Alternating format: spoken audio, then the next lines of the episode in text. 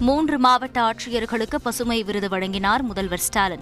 மாசு கட்டுப்பாட்டு வாரிய பயன்பாட்டுக்காக இருபத்தைந்து மின் வாகனங்களையும் துவக்கி வைத்தார். சென்னை உயர்நீதிமன்றத்தில் கூடுதல் நீதிபதிகள் எட்டு பேர் நிரந்தர நீதிபதிகளாக பதவியேற்பு. பதவி பிரமாணம் செய்து வைத்தார் தலைமை நீதிபதி முனீஸ்வர்நாத் பண்டாரி.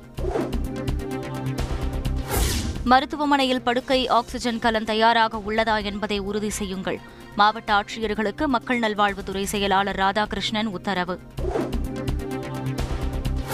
பாஜகவுக்கு கூடுவது காகா கூட்டம் அதிமுகவுக்கு கூடுவது கொள்கை கூட்டம்.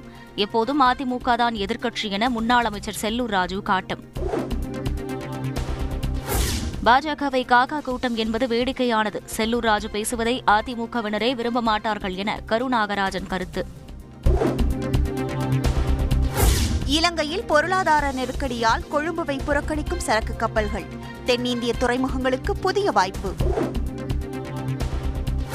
சிறுமியை வன்கொடுமை செய்து கருமுட்டை விற்ற விவகாரம். ஆதார் அட்டையில் பிறந்த தேதி மாற்றியவர் கைது இரண்டு மருத்துவமனைகள் விசாரணைக்கு அழைப்பு. ஜூலை இருபத்தி ஏழில் மாமல்லபுரத்தில் துவங்கும் நாற்பத்தி நான்காவது சர்வதேச செஸ் ஒலிம்பியாட். சென்னை விமான நிலையத்தில் சிறப்பு ஏற்பாடு. சிதம்பரம் நடராஜர் கோயிலை அறநிலையத்துறை கட்டுப்பாட்டில் கொண்டு வரும் திட்டம் இல்லை. அறநிலையத்துறை அமைச்சர் சேகர் பாபு உறுதி.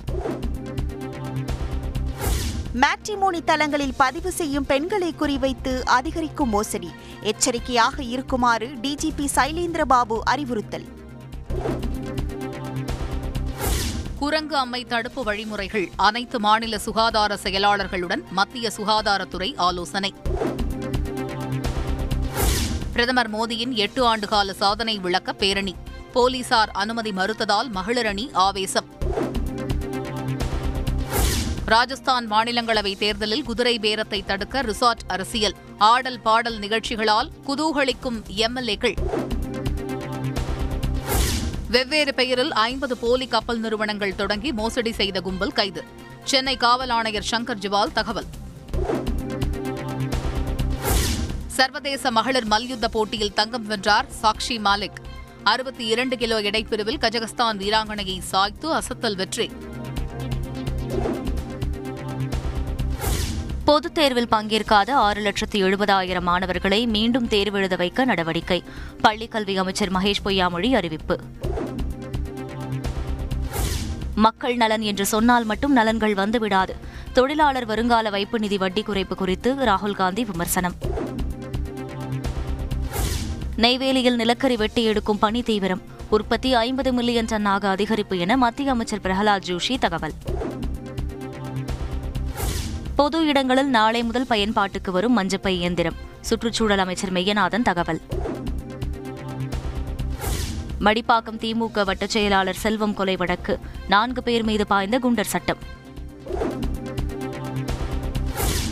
தமிழக சுற்றுலாத்துறை சார்பில் ஆழ்கடல் சொகுசு கப்பல் சுற்றுலா திட்டம். பிரமிக்க வைக்கும் சொகுசு கப்பல் பயணத்தை தொடங்கி வைத்தார் முதலமைச்சர் ஸ்டாலின்.